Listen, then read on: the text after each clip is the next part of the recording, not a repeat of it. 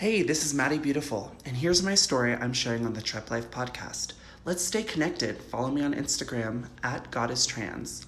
I hope my experiences inspire you, and remember, dreams over doubt. Stay updated by checking out new episodes of the most eclectic podcast in the world on Wednesdays and Sundays.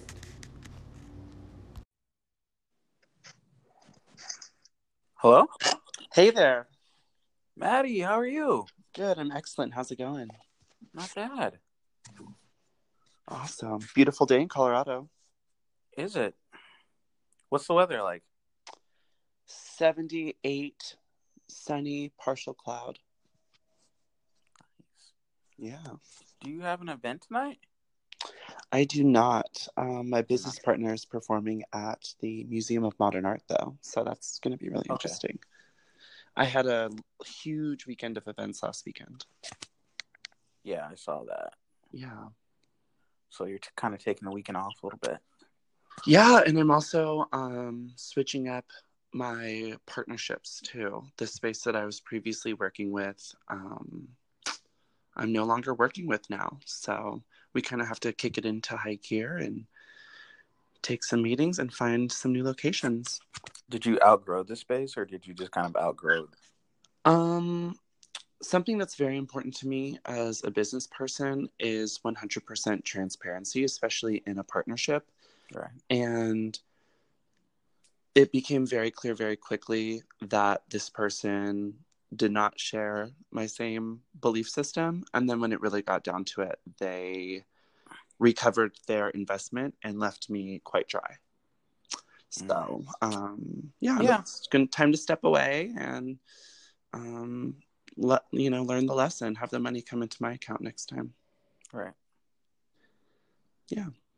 That's hard lesson, but it's good to take that early loss, learning now. Yeah, and also um, men that are older, they tend to think that um, they have a right to handle the money, even though um, maybe their business experience isn't specifically financials. You can be a really successful business person without being the person that handles the money. And, you know, sometimes there are people who have more experience with money and can get people paid fairly. And um, when you're younger or less experienced, sometimes it's challenging to advocate that for yourself and be like, well, actually, this is my strength. And I have these financial responsibilities of paying the staff. So I need to have the money in my account. And then, or, you know, just whatever the agreement is. Um, and not just blindly trusting one person to hold the money and act responsibly. Absolutely. Yeah, that's like the biggest piece of advice I could ever give anybody is make sure the income is divided evenly. So, how do you evaluate business partners? Um, honestly, it's not a super long vetting process because either people being who they say that they are, and you can see that in their actions right away, or they kind of they flood you with talk. So if somebody is flooding me with talk and all of the things that they've done, but I don't really see anything or any actions, um, I usually will not approach them if we have lots of things in common. However, I uh, I definitely am persuaded by charisma because that's a vital part of business in my experience. So when I meet a business partner who maybe lacks in certain areas, and but they have a clear intention about their business, um, mindful, respectful, and responsible um, practices as far as the business goes, plus the charisma, like if that person has those elements, that would be an ideal partner. Unfortunately for me, this time, uh, they did not um, have the what's the word ethics. There we go. Yeah. Um, to follow through with their commitments and responsibilities, and intentionally manipulated me. That's what's unfortunate. Is like Oh, so you think it was Oh, absolutely. Without a doubt. Yes. Like if it had been a raging success, then oh, 50 50 50. We took a loss at two events. This second event, I mean, was a joke because my partner didn't promote it at all. And um, it basically was a fundraiser for their venue. So if you're Mhm. not promoting your own event for a fundraiser for your own venue, that doesn't really make sense. Right. So when a business partner um, gives up after a failure, basically you have to like reevaluate and you know move from there. but there. in my experience, usually when they give up, they don't tell you that. That's so funny that you say that because that's exactly what happened. Right? Like, they don't say person- anything to you, and then when you ask them about it, it's no, I'm still all in. I'm still 100 percent committed. But Yeah, I'm- they're working on their it. exit strategy, and they're just not being honest about that. Oh, absolutely. It's like a sneaky partner, Yeah. like a relationship, you know, where they're like collecting, saving money in their bit in their savings account so they can move out Yeah. and be like, "Oh no, baby." Just go ghost on Yeah, totally. It's so funny too because this person um I pre-purchased a lot of staging equipment. I'm a production designer. Right? Yeah. So I have a lot of staging By equipment. we, we should talk about that later on. Sorry to interrupt you, though. No, that's okay. Of course. Absolutely. Yeah. So I have like hundreds of yards of fabric, tents, um, foam mat, all sorts of things to like create events. And so for him to not only, for my partner to not only take my money, for them to totally give up, let me invest thousands of dollars into another event, fully knowing that they were not going to invest any money. Then um, to hold my stuff, like my items, things that have nothing to do with him, things I have receipts for in his club, and to like shut it down and ghost. That's literally what he did. After the whole thing, I went, we had a day of accounting. And we're like, okay, let's get together and figure out the vendors. I got all of the invoices, had all the receipts. I showed up to the meeting, and he does not have a thing. And that's when you know, like, I had suspected that he had given up, and I had heard things from another one of my partners who works with me on another project that um, they had overheard and all the things. But I'm not a rumor mill sort of person.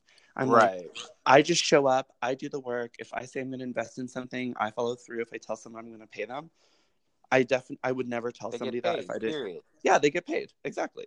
I don't leave anyone high and dry, and also that's what credit cards are for.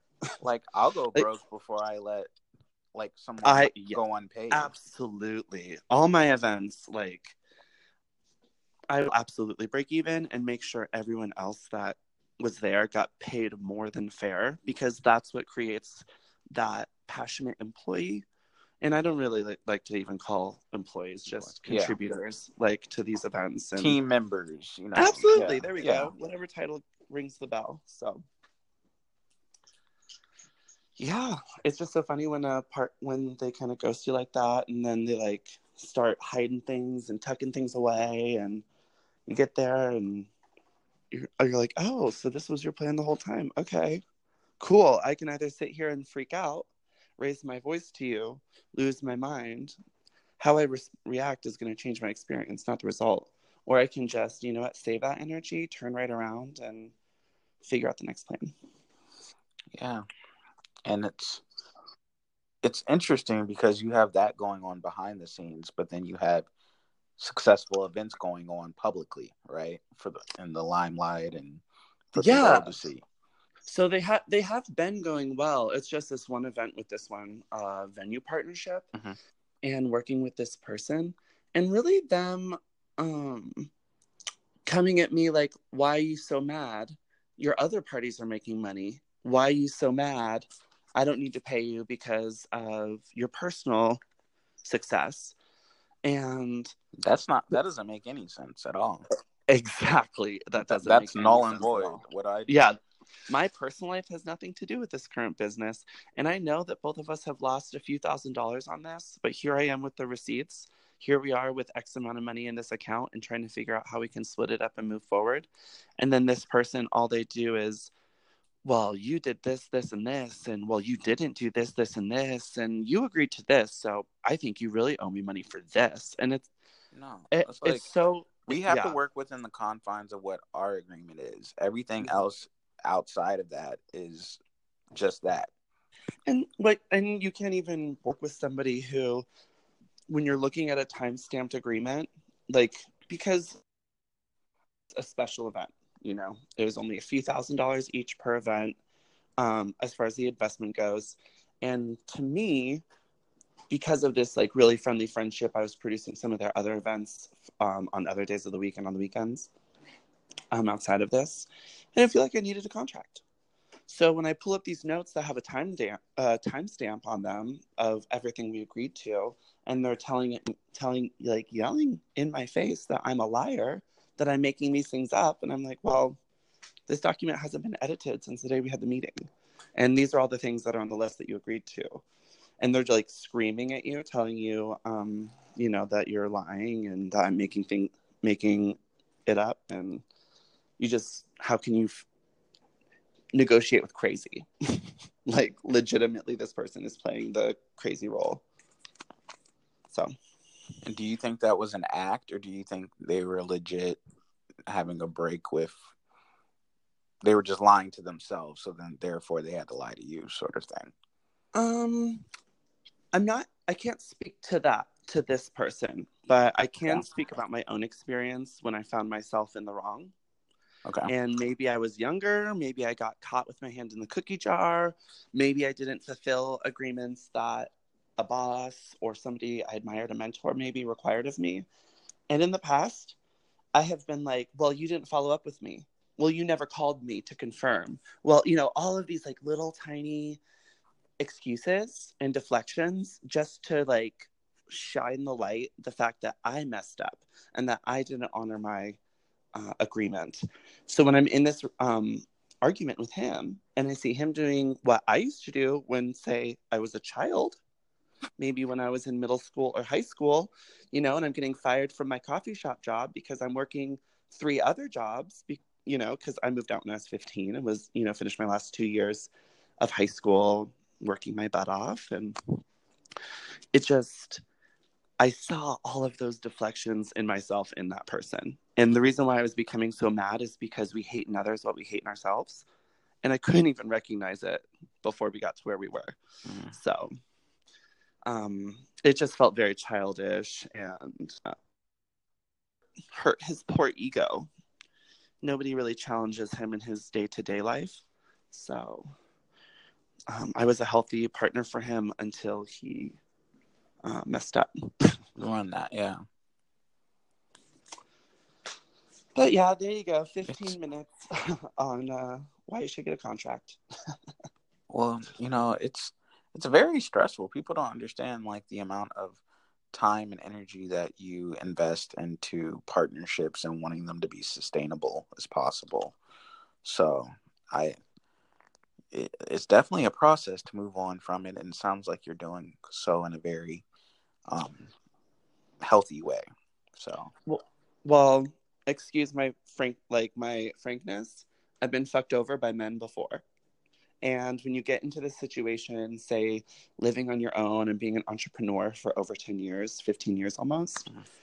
you kind of you learn how you can put these safety measures in like in place. So for instance, I own all of the visual components of the brand. I own the art, I own the website, I own everything. Okay. I own the social media. I drew and illustrated the art myself. All of the t- like all of the graphics that are printed on all the t-shirts for instance, I own all that. So he might be able to steal from me or take my money, but he will never ever be able to throw this event again in it or sell any of the merchandise in any capacity. So he he wouldn't have a reoccurring position that you have to he uh, his equity isn't there. So you're now free to move on how you see fit. It absolutely. can haunt you you know because when people have like 10% equity or depending on how it's split like say you you owned all the visuals, but um, the other person owns like your liquor license or owns you know some, yeah, some exactly. combination of it. Yeah. You know. So he basically owned the liquor license for the liquor store, and he applied for the liquor license for the parking lot, so we could sell. So he was providing the space, and that felt right. like a great he also was providing the membership attendance. So it's a private social club. He has X amount of members. He said that he could pool a certain amount. We have another sponsor here in Colorado, Colorado Alternative Lifestyle. They said they could pull a certain amount. My events personally are extremely successful. We're having our one year anniversary for Made Up Club August 16th, which is also my 30th birthday. It's going to be very cute. Oh, congrats. Yes, we have a beautiful studio space downtown, super centrally located and accessible for everyone. The uh, venue I've been working with is kind of out of downtown, so it's been hard for people to get to. But when he stopped contributing the members, when he stopped contributing the space, then there wasn't really anything that he was contributing to or had ownership over.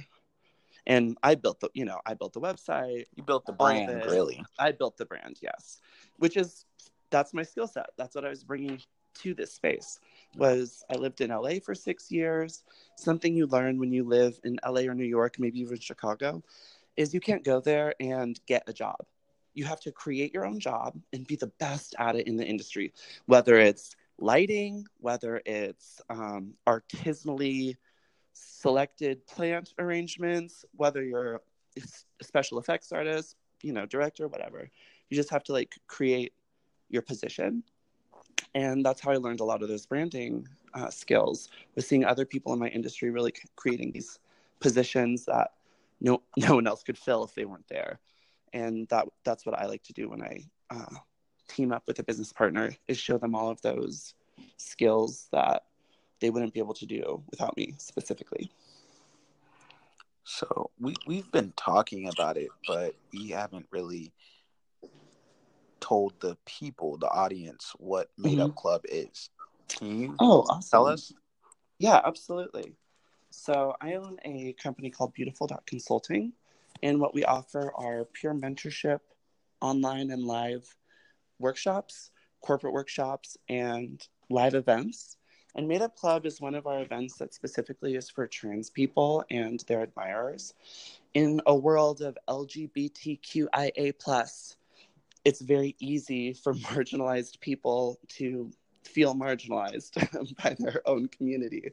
So what I what my intention was was to create specifically a safe space for trans people, non-binary, gender nonconforming, etc. Every shade of gender expression, and our friends and lovers that value us and want to show up for us. And I started it originally as a community outreach project. I am a white trans person. I wanted to share my privilege by using some of the money that I've been making to create a safe space for all of us to come together and meet and be friends and share some stories you know, have some beverages, enjoy some herbal refreshments. And, you know, month one, month two, month three, I started to spread. We started to chat. Then we had our six month anniversary, or we had a Halloween party, which blew up. Then we had our six month anniversary on Valentine's Day. That was absolutely epic. So here we are a year later, sold out parties every month, just trying to find a venue or a space that is that is equitable when it comes to employing and sharing the commerce with trans people in their community. Most venues here are owned by heterosexual or homosexual cisgender white people, real talk. so that particular demographic really sees all of these new demographics as being trendy new income creators and really finding a space where trans people don't feel like it's one thing to create a space where trans people are included but it's another thing to create a space where trans people don't feel like they're being capitalized on. And that was the intention of my made up club party, which has spawned other parties like Free Love Disco, our Sunday lot party with 20 foot inflatable water slides, uh, 20 foot above ground pool, AstroTurf dance floor, classic disco, new disco, international disco, just all of that really history that fueled electronic dance mu- music also with the history of the free love movement, which moved American civil rights forward, forwards. I'm not sure if you know too much about the free love movement, but we wanted to create spaces that were intentional and um, inclusive. So, long story long. Well, tell us a little bit more about um, the distinctions between your events, as well as give us like a brief history of the uh, free love movement. Cool. So, when people look at the civil rights movement, they obviously see people of color on the front lines, and they obviously see women on the front lines pushing women's rights forwards in the same timeline. The free love movement in the 60s and 70s was very much that hetero flexible, hetero queer, those hetero people that live these binary, seemingly normal lives who are unified through um, through message. Sorry, brain uh, brain train fell off the tracks. totally. We all have those moments. exactly. Um, so the free love movement specifically was um, the heteroflexible people, white and black specifically, that were creating social change and most importantly, creating social visibility in the civil rights movement. So, so that's why we called it free love disco because the free love movement was the foundation of this really inclusive space that included men and women and specifically black people at that time when people knew that the oppressive laws and the systematic oppression of the society that we live in needed to be changed. And that's so, why we wanted to pull that into our event. So, in some ways, the free love movement could maybe be considered the precursor to intersectionality. Absolutely. Yes. Free love movement could even be the original intersectionality okay. concept. Absolutely. That was great. Thank you for putting that together. So it's basically intersectionality party. And the reason why we called we it's called free love disco is because electronic dance music, that popular popular music everybody loves, guess what, honey? It started in gay black Chicago bathhouses in Pennsylvania or Philadelphia bathhouses before it even made its way to private white private parties in the 70s called the Loft and Studio 54 that drew all those celebrities. Yeah. Like the history of our music that everybody loves from pop music to uh, synthesized rap and R&B to obviously electropop all that started in the free love movement in the disco era and it was created by queer men of color.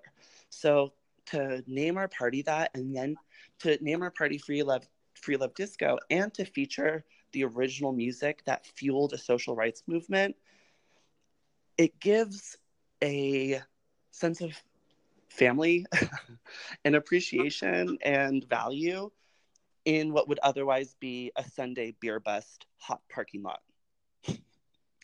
Like anyone can just show up and buy drinks and stuff but if you take a little bit of time to honor our history through our music and by the people the demographic that we intentionally include that has created a very successful model for us i i really appreciate um, the work that you do in regards to connecting history to fun events for modern times for people that are being marginalized, right? Like mm-hmm. personally from like I, you know, I'm not in the LGBTQ a how do you phrase it? A plus community. LGBTQIA. IA yeah. community. Um, but when you know, I, I do try to um just be comfortable talking to any and everyone, right? You know, Absolutely. if you're if you're a nice person, I'm, I'm open to having a conversation with you and getting to know your story. Um, I, I just like hearing about people's walks of lives, and I see a lot of times that Black people are marginalized, or people of color in general are marginalized in the LGBTQ community. There's like a very strong sense of like racism within the LGBT community that I feel like a lot of times people don't talk about. And then even more so, I feel like the transsexual community is definitely marginalized within that community as well. So, mm-hmm. um, much less a transgender person of color. Yeah.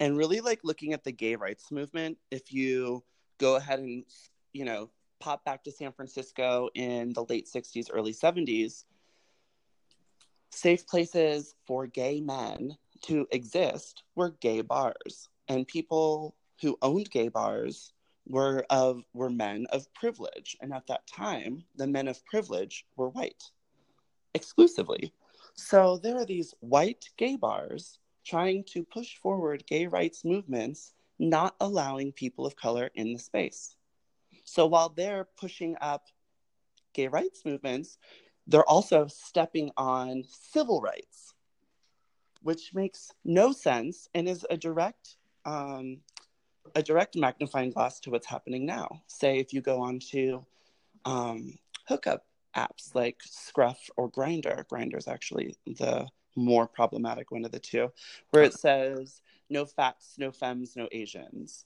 or not into black, just a preference. That right there is a perfect example of how racism is alive and well within the gay community. So to create a queer space that isn't male, that is femme intentionally inclusive, it is women inclusive, it is people of color inclusive. Yes, it's a successful business model, but it's the only model that has longevity because that's the American dream.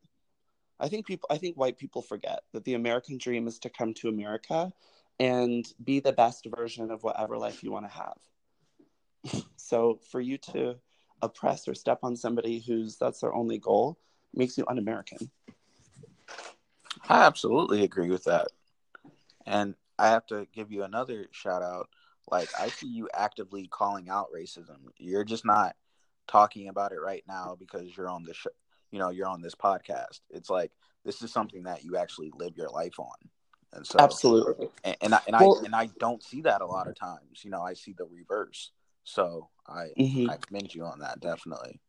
Something that uh, I hear that I hear a lot from the people of color in my life that I abso- obviously absolutely agree with is it's not the responsibility of people of color to educate white people.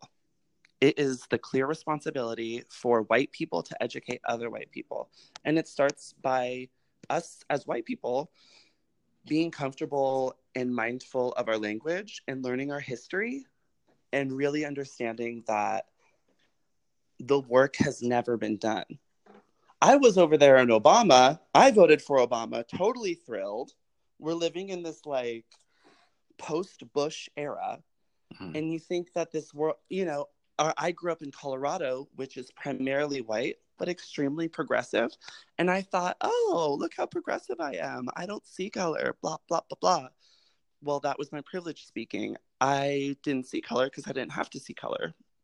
And when after moving to LA, after spending time in New York, oh my goodness, after living in Atlanta, you really understand how there are entire systems designed to oppress people for no for literally no reason other than the fact of their skin color.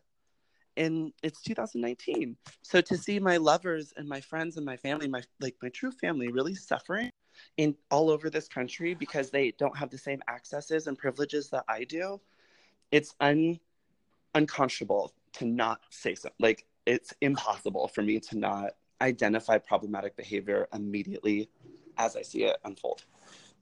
And I'm shocked more why people don't. like real, real talk. you know, it's very refreshing you saying all this because a lot of times there's not that openness in the dialogue, right? You know, people see a lot of things go on, but they're not going to speak about it. Mm-hmm. And that's and that's why people's businesses will fail. Cuz business is all about creating a customer base. Like if, you know, just bringing it back to the entrepreneur topic of yeah. inclusivity, if you don't have the strength to identify pro- you know challenging problematic behavior within your own community you probably don't have the strength to run a business that caters to that community because there's going to be challenging things that it doesn't matter if you have a hair salon or a grocery store or a clothing store. There's going to be a clash of customer base and if you don't have a educated well versed communication stance around those situations then your business is going to get bad reviews. You're not going to enjoy your business. It just makes no sense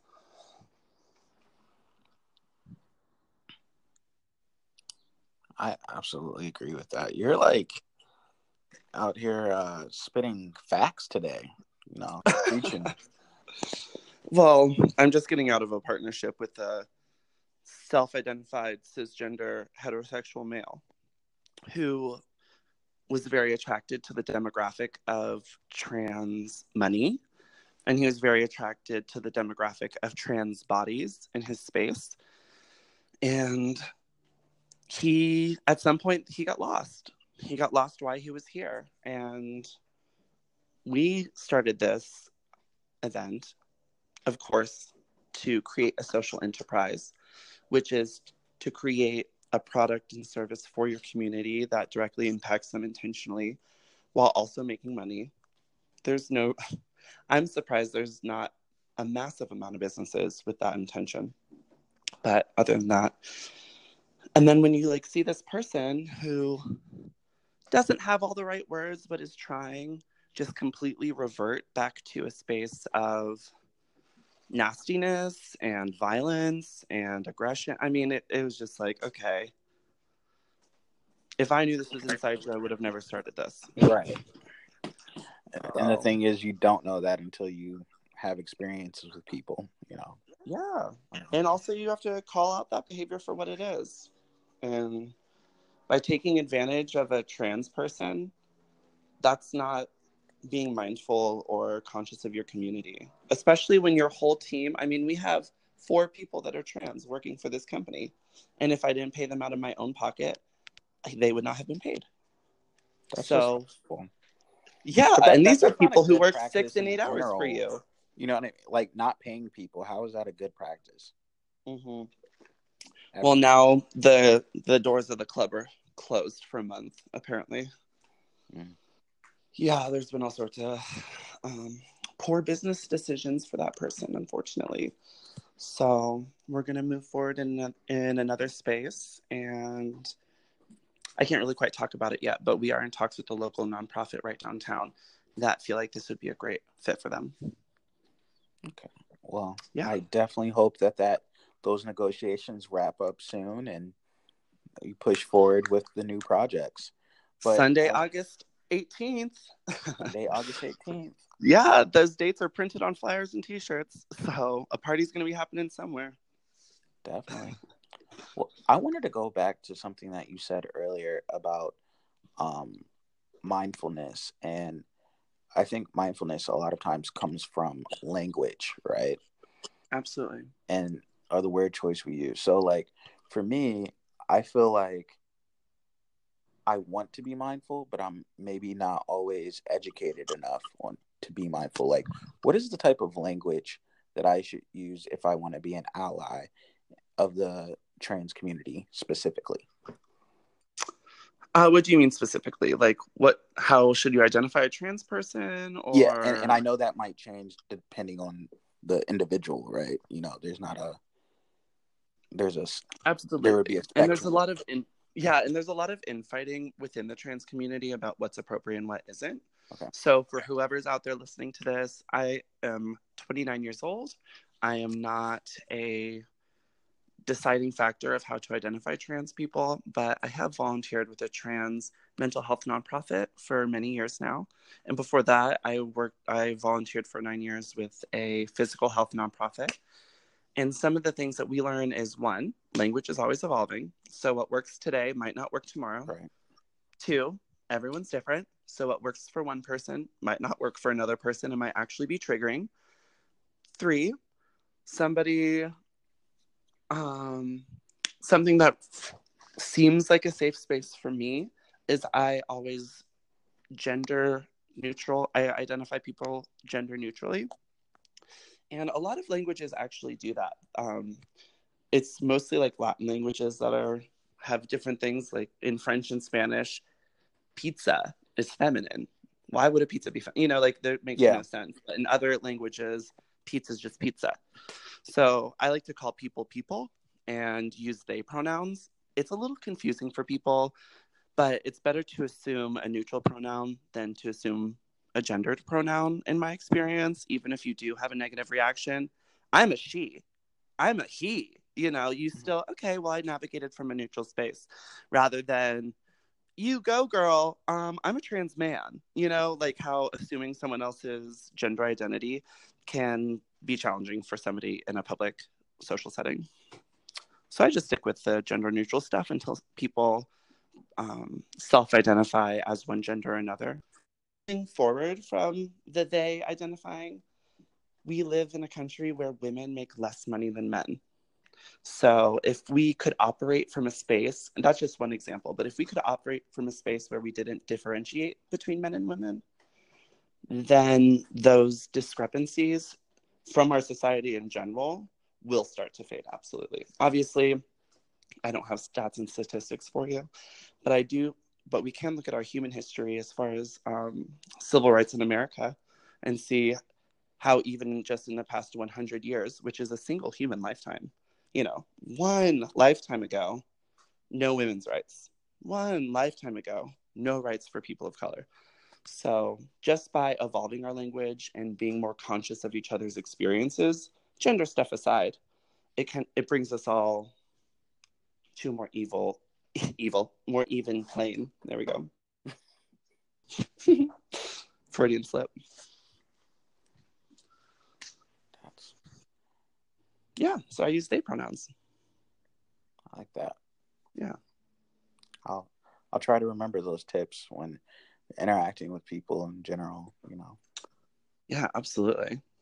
Plus it feels kind of awkward, which makes language fun and funny. It's like, wait, who are you talking about? How many of them? Like it's a little funny at first, but then when you see the positive affirmation that somebody receives, oh yeah, this is the biggest tip, and I forgot to mention. Just ask people their pronouns. oh, yeah, you can straight up, and this has become a norm for my group of friends when we meet someone new. What are your pronouns? As simple as that. Most people will see say, "Oh, I'm she, her, or he, his," but I don't mind they. yeah, you can call me he or they, whatever. That seems to be just the future of just kind of millennial thinking in general. Maybe I'm in a very mindful group of friends between LA, New York, Denver, but it feels kind of more and more the norm. Can you talk about the differences between those three cities and even Atlanta too? Absolutely. And I, the first thing that, I mean, the most important thing we should look at is the laws. So the laws in California, the laws in New York, and the laws in Atlanta directly depict the culture that is there. For instance, while it is legal in California to consume cannabis and to sell it, flashback two years ago, in Atlanta, to have an ounce of cannabis was a minimum 10 years in jail. They hyper criminalized cannabis. So, just the difference between those two cities and the power that police have completely changes the way that um, businesses are run, the way people communicate and interact with each other. It's absolutely night and day. And of course, then, there's New York, where they decriminalized uh, cannabis products and edibles, but they didn't make it legal. So they removed some of the power from police so that they didn't have the power to arrest people on stop and frisks, which changes the culture of the community exponentially, whether of the actual um, jail itself or even just keeping people on the streets existing as people as they're rightly to do, say in another part of the country. So, um, I'm trying to think about where I was going with that as far as the difference between culture. There's a lot more visibility of trans people and queer people, and maybe even just stepping outside of that um, new businesses, people are less fearful in, let's say, Los Angeles to just start a new business for one or two years. And then that's the end of the lease. So, you, great, we tried it. It was good for this amount of time. Now let's move on.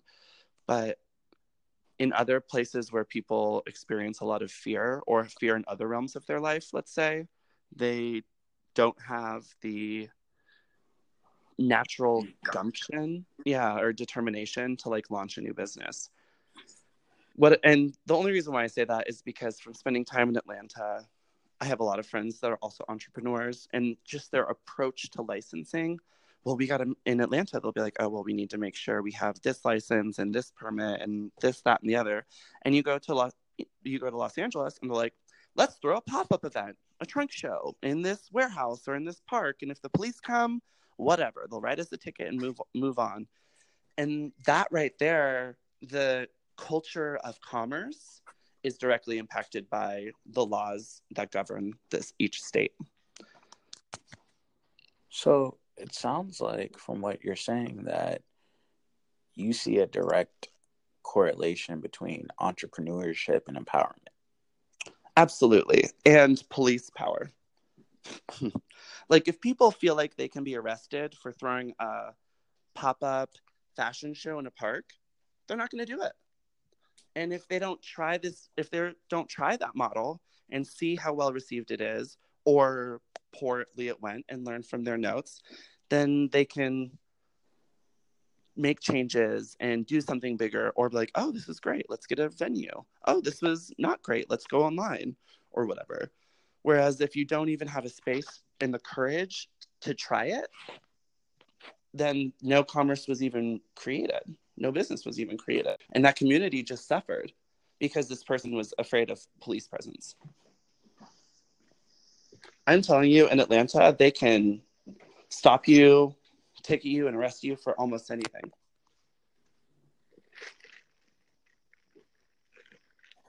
Do you see it like targeted against um, LGBTQ IA people, or um, I actually see it directly targeting Black people specifically Black people. in Atlanta. Absolutely. Okay. Because you see who has the boutiques and the businesses, even in um, Five Points, which is a more affordable, hip neighborhood. All those people that own those venues are freaking white people. And of course, that directly affects LGBTQIA people. Of course, it directly affects trans women of color because now they don't see themselves represented in their own community. So, where would somebody find the confidence outside of blind personal confidence, which, you know, burns alive in a lot of us? That's why we're entrepreneurs. Mm-hmm. But if you don't see yourself, you know, launching businesses and starting businesses in your own community, then you may or may you may not have the determination and courage to do it yourself. Or you're like me and and there's the courage right there that there's that void and that you need to fulfill this absolutely yeah. yes some people are like ooh i haven't really seen anyone else do it. I don't know. Like will this even work? All that doubt i get it. Been there trust. But all but yes and not but yes and how can you use your privilege? How can you use your amazing mind to create something that directly affects people in a positive way? And how can that make money for you so you can keep doing it especially when there's no demographic or when there's no competition so like i've seen um an increase i would probably say in the last two years and correct me if i'm saying something incorrect here mm-hmm. um but in murders of trans women specifically black trans women yeah, so there definitely hasn't been necessarily an increase of black trans women being murdered, but okay. there has been a massive increase in exposure through media okay. outlets. Nobody okay. has given a fuck about black trans women before three years ago. Just it wasn't gay white men want to take responsibility for Stonewall and that wasn't the case it, at all historically. No, it was a black trans Marsha. woman, Marsha P. Johnson, who threw that first brick fearlessly. That chick got arrested. So many, like, she didn't give a. She knew what was right. And it wasn't no white bar owner who gave her permission to exist that pushed civil rights movement forward the way that it did. So epically did. So um, it's shocking and i have lots of friends that will say not surprising that there hasn't been um, media coverage on trans women of color, especially the trans woman who was beaten to death in ICE um, detention center. Okay. Yeah, there's just we now we, now that we have media coverage and people are starting to see that this is a real that this has already been a real thing for a really really long time. The next step is like, okay, where's the call to action? Like, where's what can I do as a white trans person who's not rich but who has rolled the dice a couple of times and got and and won? What can i do as a white trans person to contribute and help to black trans women? And where we landed at was made up club. The private address isn't emailed until noon of the event for everyone who rsvp this space is 100% free for all trans people. We have security, we move locations.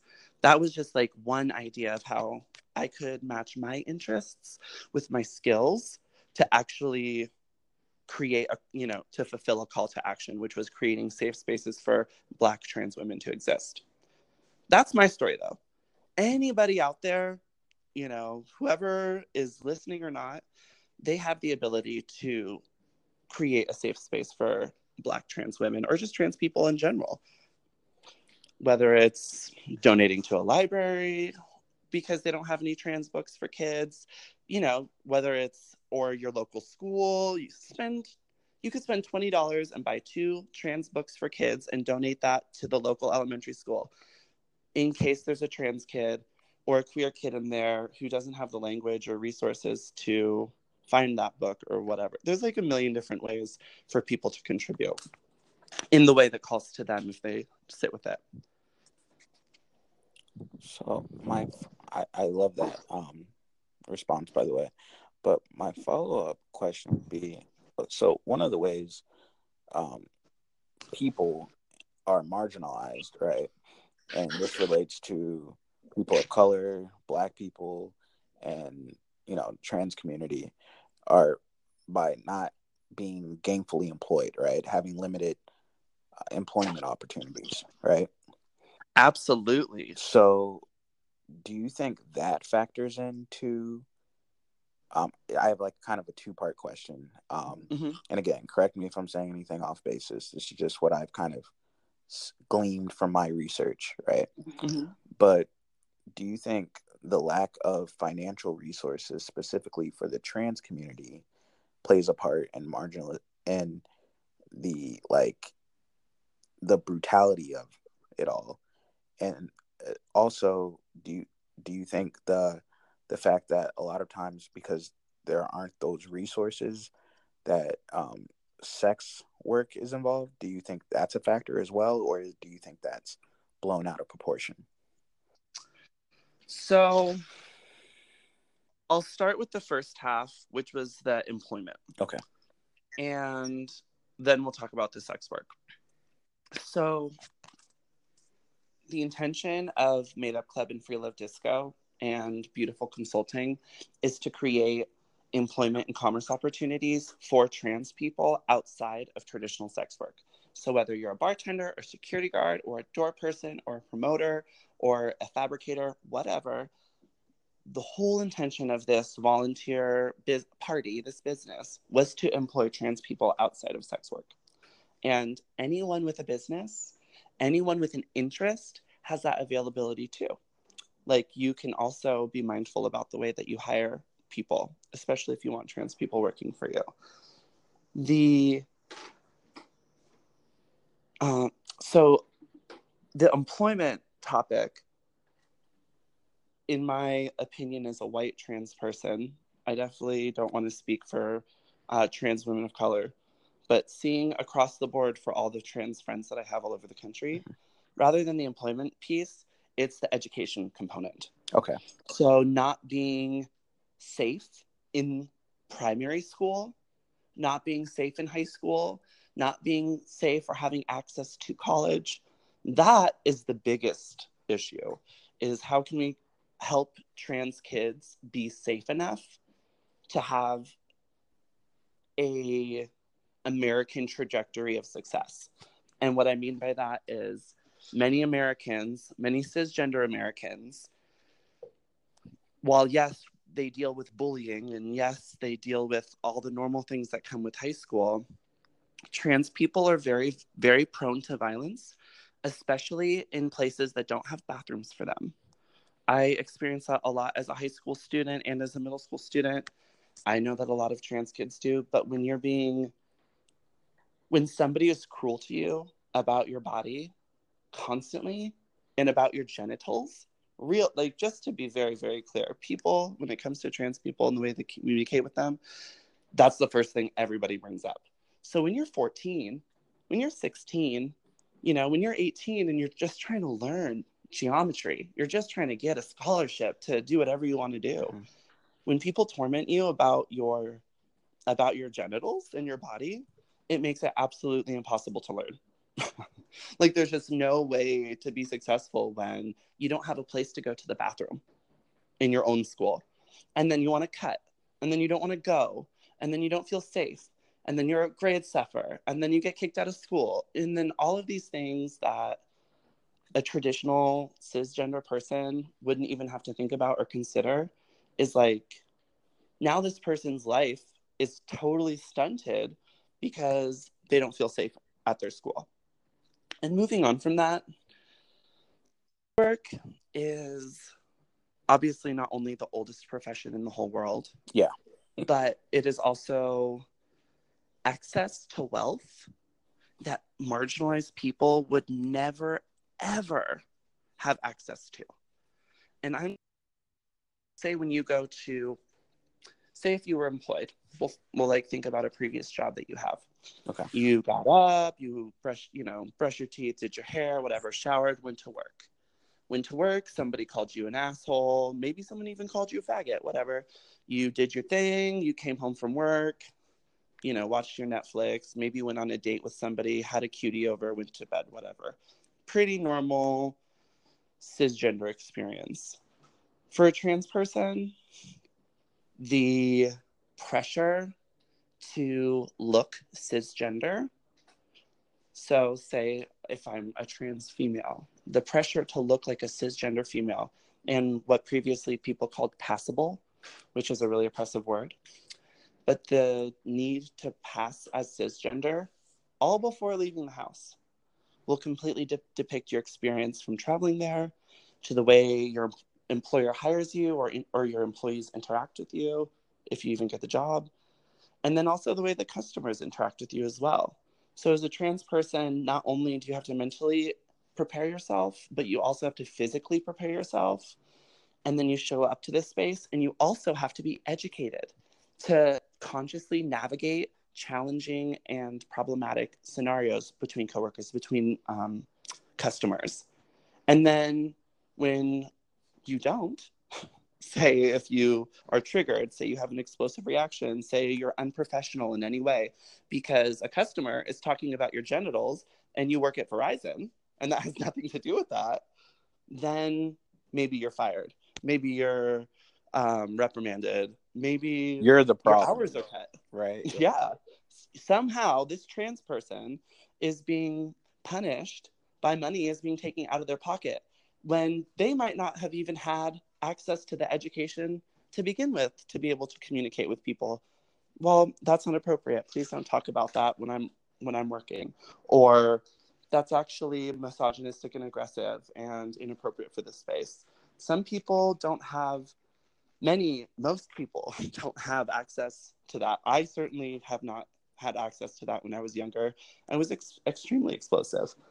So to be in a sex work environment where you are your boss, you're, you have one customer, and the boss is always right, that creates a unique, safe, profitable experience for somebody who has just constantly faced violence in so many work and education spaces.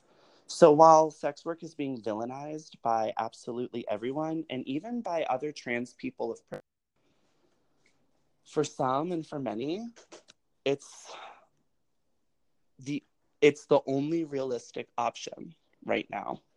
It's almost liberating. Absolutely. Okay. It is absolutely liberating.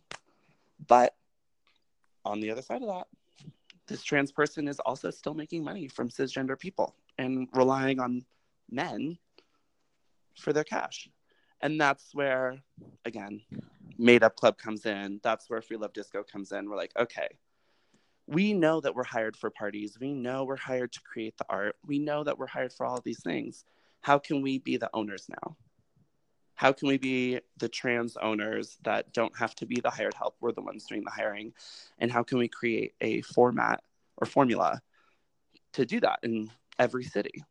Because can you give us that stat that you told me about about trans owned uh, clubs in the country? Yeah, there was there are only three trans owned clubs and and venues in the whole country. The oldest of which in San Francisco just closed. So now there's only two. There are two trans owned clubs in the whole country.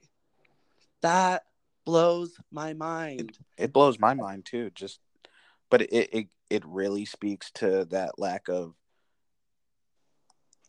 empowerment, entrepreneur entrepreneurship uh, within the trans community. Privilege. Yeah, because yeah, because that that that's marginalization. Because I mean, there's two I think there's what at least two major um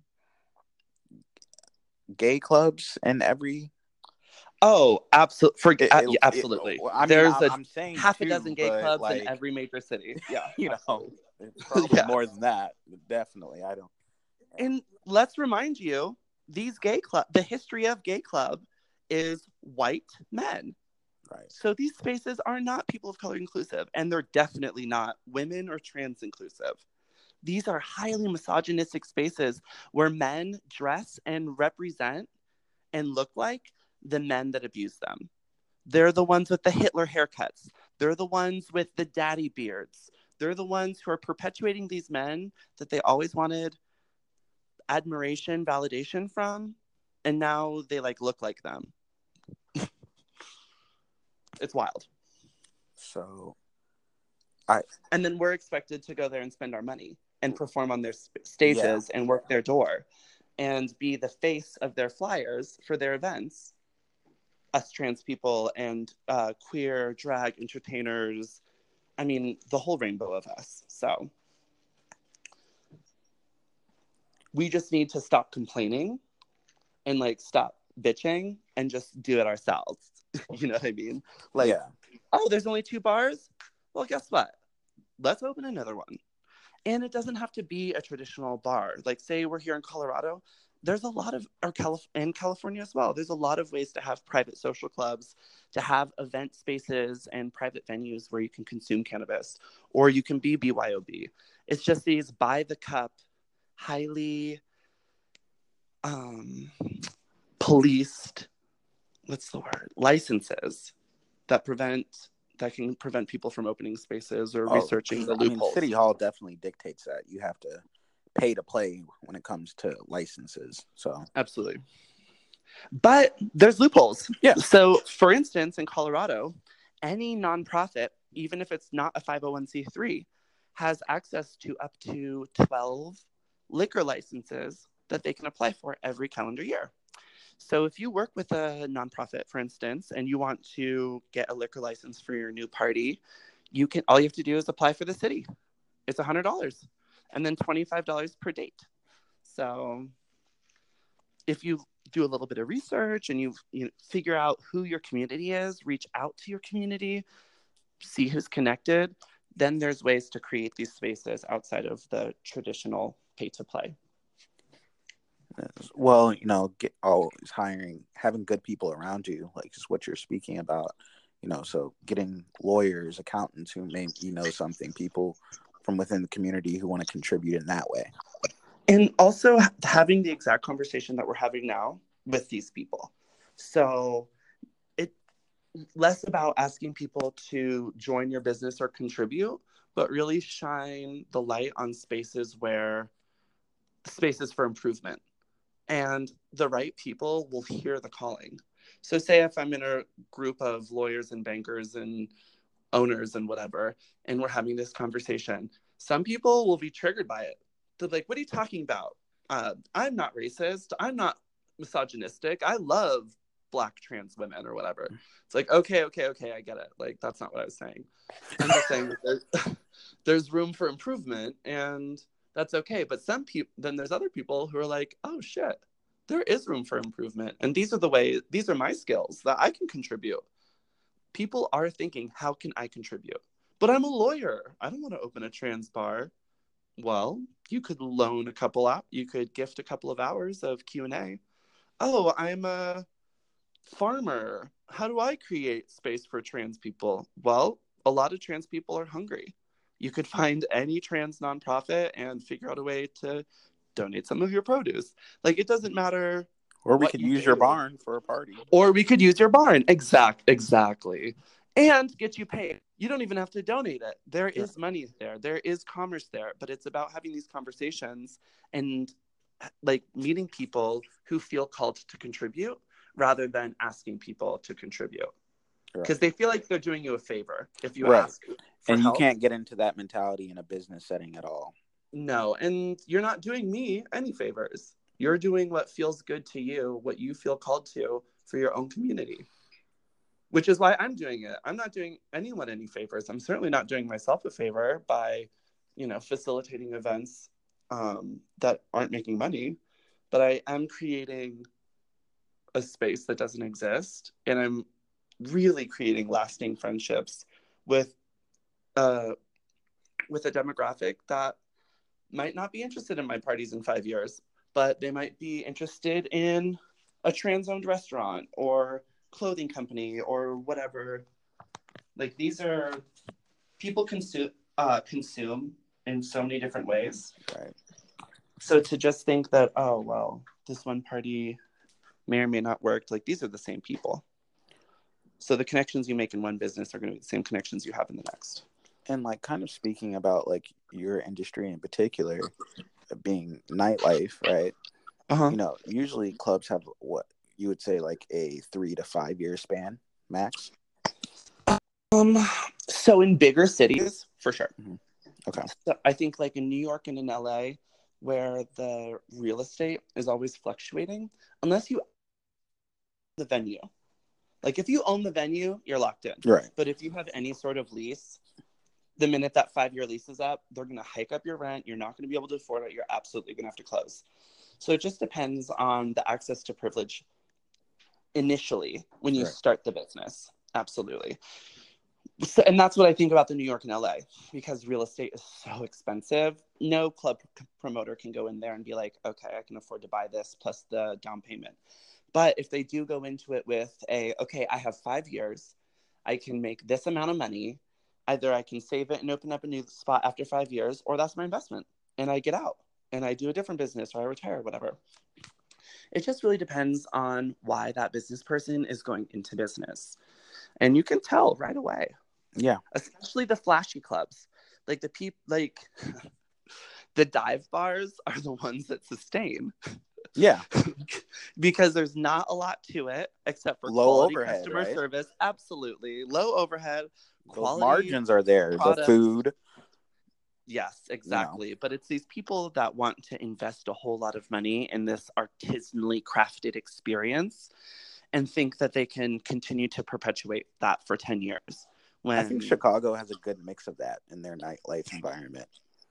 and you need both Yeah. you need that like Thursday dive bar staple that you and your neighbors and everyone in your neighborhood can like all go in and meet and see each other. Mhm. But then you also do need those art installation, pop up, temporary, come now or you're never going to be able to come again, you know, sort of vibe. Like both of those are vital, um, vital commerce um, formulas that each city definitely needs.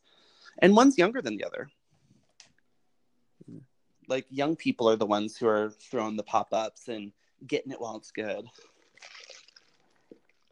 And so it's like you're you're probably already thinking of how you can expand the brand into other industries.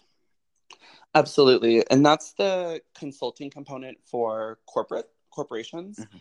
and less about talking at people and more about facilitating a group conversation. I there's all these like uh, corporate well this is how people like to be called and this is what you should do and these are all the ways that you're wrong that like hr sort of briefing absolutely yeah. that's a failure before it even starts like who wants to Nobody hear that like people are just turned off to hr in general so it's like yes. and also when you tell a certain demographic what they're doing is wrong especially when they're men especially when they're white men. Like your language is oppressive and hurts people. That puts them in a defensive space already. Like it makes them feel like oh well because i'm not educated it's my fault i'm in trouble. And instead of holding a space where you can hear and listen to other people's experiences without somebody directly pointing at you and that has been my experience say in queer trans people of color fishbowls and and what that is is like a community conversation where white presence is encouraged but white voices are not. So they want members of the whole community to be there but to really only hold space and to hear the experiences of people of color within that community.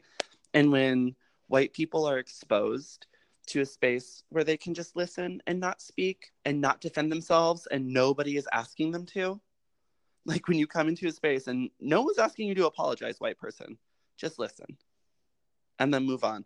That has been the most successful um, formula as far as navigating problematic cha- um, challenges and trainings with pe- with white people.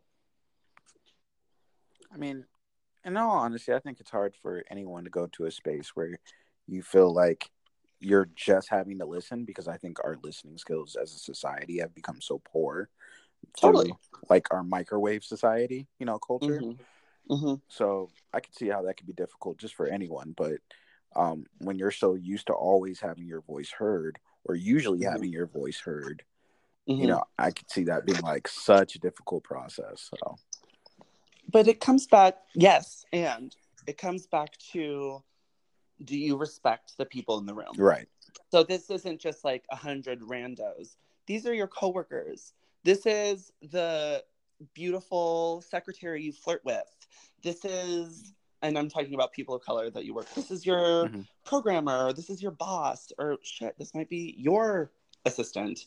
And sitting in a space where you're like, okay, and starting the um, conversation around this space is to hold space for people who don't have access to or don't have the confidence or comfortability or safety to share their experience. Whereas this is a primarily white space where white people do feel that confidence, comfort, and safety to communicate their experience. So by taking this 60 minutes or taking this however long uh, the time is determined, just for people of color and really presenting it, these are people that you love, people who you want to hear their experience. These are people you work with. You like you want you want them to respect you. So coming into that space with the white people, as far as being like, okay, whether we realize it or not, we may speak over and we may we may speak for people of color, whether you realize it or not. And this one 60 minutes is an opportunity for us to listen. And really just coming from that space rather than sit down and shut up. Right. yeah. Know? Like and just being like if and it's volunteer, not forcing anyone to be there if you don't want to be there and you're not going to get something positive from this experience, you definitely shouldn't be there. Period. Like, I'm, it's no one's responsibility to force someone to mature or evolve. People evolve at their own rate. So, I have one or two final questions for you. Cool. Okay. So, I've been watching uh, Euphoria.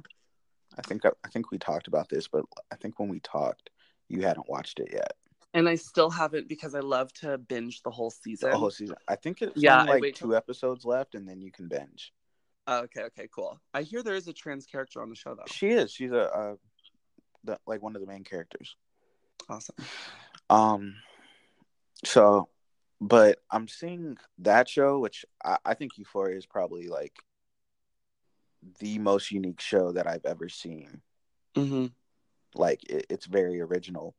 Um, another show that I've been watching, well, I started watching it last year when it came out, was uh, Pose. Ah, yes. So that is finally Pose is finally the exposure and the stories mm-hmm. that queer people of color need to see in their homes on their TV screens. Like things that young queer people need their parents to see, you know, and it's what we need to see as far as our history and really like a respectful, responsible version of it. So in there, they have um like house mothers. Yes, that's a big part of our community. Right. Is that um equivalent to the term den mother? Sure. Okay. Yeah. A house mother I'll just give you a quick little recap. You, you've had that experience before, correct? Yes. Okay. I have a I have a mother myself. It could also be equated to a drag mother, which is kind of like a more um, loose role than house mother is a successful trans person, someone in whatever industry she works, she has enough coins to create a home, or she has access to a privilege to create a home and really house people. House people who have been thrown out by their parents when they were teenagers or don't have access to family. And how that house mother operates as a business mentor, as a landlord, as a stepmother, holding you accountable, holding you responsible, uh, an, an addiction coach, a counselor, peer mentor, all of it. That person essentially is somebody who potentially creates a space for you to live, but also creates a space for you to judgment and holds accountability for you.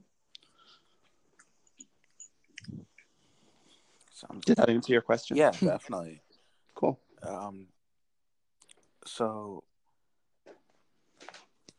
kind of final question is you see the you're starting to see the visibility more in mainstream media with transgender um, you can say trans people. trans trans people right? Yeah. Okay. But you, you also see that increase uh, from my research with the porn industry. Absolutely. Okay. Can you kind of talk about that? Like what are what are the good and bad of that? Yeah, absolutely. And I could go about I could go on and on and on. We could probably do a whole episode on that. You know, I, we could topic. definitely do a whole episode and how that is hurtful and how it is helpful. You're right. So I'll just start with content creating and sex work through a digital platform and how that gives power and commerce to trans people behind the safety of a lens. So, starting from that space about how any work opportunity for a trans person, if it's safe for them, is a good one. That's where I'm going to start.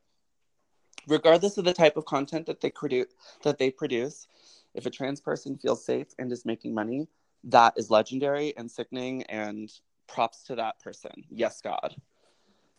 That aside, to hop into the political side of things, and this directly reflects my personal experience in sex work and how the experiences of people in my life who uh, have practiced and experienced sex work. Porn typically victimizes the female actor, and it's typically about the male satisfaction of the scene with a female. And at first, you very much saw that perpetuated through trans characters. So basically, and I do not like to use this word, and is definitely not an appropriate word for anyone to ever use, but the search term is she-male. Okay. And what I mean by that is somebody who is um, hyper surgically altered to be a hyper expression of cisgender beauty also featuring functional functionality. And that right there is for the pleasure of the man because that's not typically uh, that's typically not the experience of a trans person. So when trans people take hormones, when trans people take testosterone or T blockers, whatever, it changes your body and it changes. And seeing somebody who is this like super sex machine, surgically altered by a doctor, pleasuring a cisgender man, doing all the things he wants still, it's not a fair representation of who trans people are. And then it sets the expectation of trans people in real life by the men who grew up watching this porn. so I'm very happy that these that these girls are making all their coins. Right. I think you should make your coins. I think you should do whatever you want, whatever. That's amazing. But there, yes, and there is a group of queer content creators who are intentional about the type of adult content they make. So even though it's filmed for women by women, even though it's filmed for trans by trans, trans, we know white men are going to download this content and we know that white men are going to be the or I should just say men in general, but typically where the privilege lies is within the rich white men. But men in general, they're going to be downloading this content regardless of what our intention is. So to find empowerment through online content creation of creating scenes and scenarios where trans bodies, trans people are celebrated rather than hypersexualized, where different types of trans bodies, where different types of queer bodies are being featured, and not just a hyper feminized sex doll version of a cisgender person. When more of that content is being created, which it is right now, that's going to satiate the need for trans content and then also curb the desires and appetites of the men that are watching.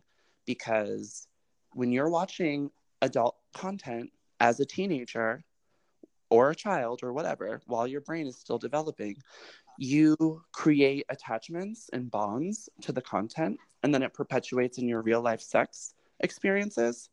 So when trans people feel the confidence and comfort and um, what's the word? Experience. There we go. When they have the experience to realize oh this content is going to be purchased no matter what scene i create. I can actually i have the power to create the narrative. When we as a community within the adult industry harness that and perpetuate that through our content we'll not only be able to make money but we'll also be able to uh, influence the way people see us, specifically men. So to me, that sounds like another example or an opportunity to move from the fetishization of it all into mm-hmm. entrepreneurship and empowerment spaces. Absolutely. And you can be a sex worker or a content creator or a porn star or a stripper and you don't have to be hyper fetishized. You can be celebrated for having a normal human body. You can be sexy. People are allowed to want to have sex with you without you ha- feeling like you need to present yourself in such an extravagant way. I mean, because I had some, uh, one of my entrepreneur buddies posted this the other day where she was just saying, like, she's very into like health and fitness and everything like that. Mm-hmm. Just you know, balance in life. Yeah. And she posted um sec uh tip of the day, health tip of the day, sex is normal. And I think people can sometimes get away from that as a concept. Absolutely. You know. Mm-hmm. That's, and of course people like get away from that and that is directly reflected by their porn search terms so like when you go look at someone's history, say we'll look at my own or whatever, I can kind of see how my search terms end up being extreme versions of maybe what I would explore in real life. Mm-hmm. Or on the other side of things, I'm a bit fearless when it comes to that. And I'll be like, why fantasize about something? Let's make it happen. And you put it all together and you get into it and you're like, oh, this is definitely not what I wanted. So just bringing the fantasy. And there's nothing wrong with life. having that experience, right? Absolutely that that's not, not, for yeah. me, and then moving on from it. Totally. I'd be like, whoop, that was not what I needed. Okay. But also, maybe I just didn't need that right now. And we come back in two years. And Mhm. after Googling it a few more times, and oh, no wonder I didn't like that. I did this, this, and this, or whatever. Like, there's just sex is normal, exploring is normal. Bodies, human bodies are weird. Like, it's part of it. So, That's awesome. Did you have any questions that you wanted me to ask you that I didn't ask you? um, I think we really covered a lot of stuff today. I think we did too. yeah i guess like the only last thing that i really want to say and hopefully there's like a woman or a trans person listening to this whatever state that you're in do your research.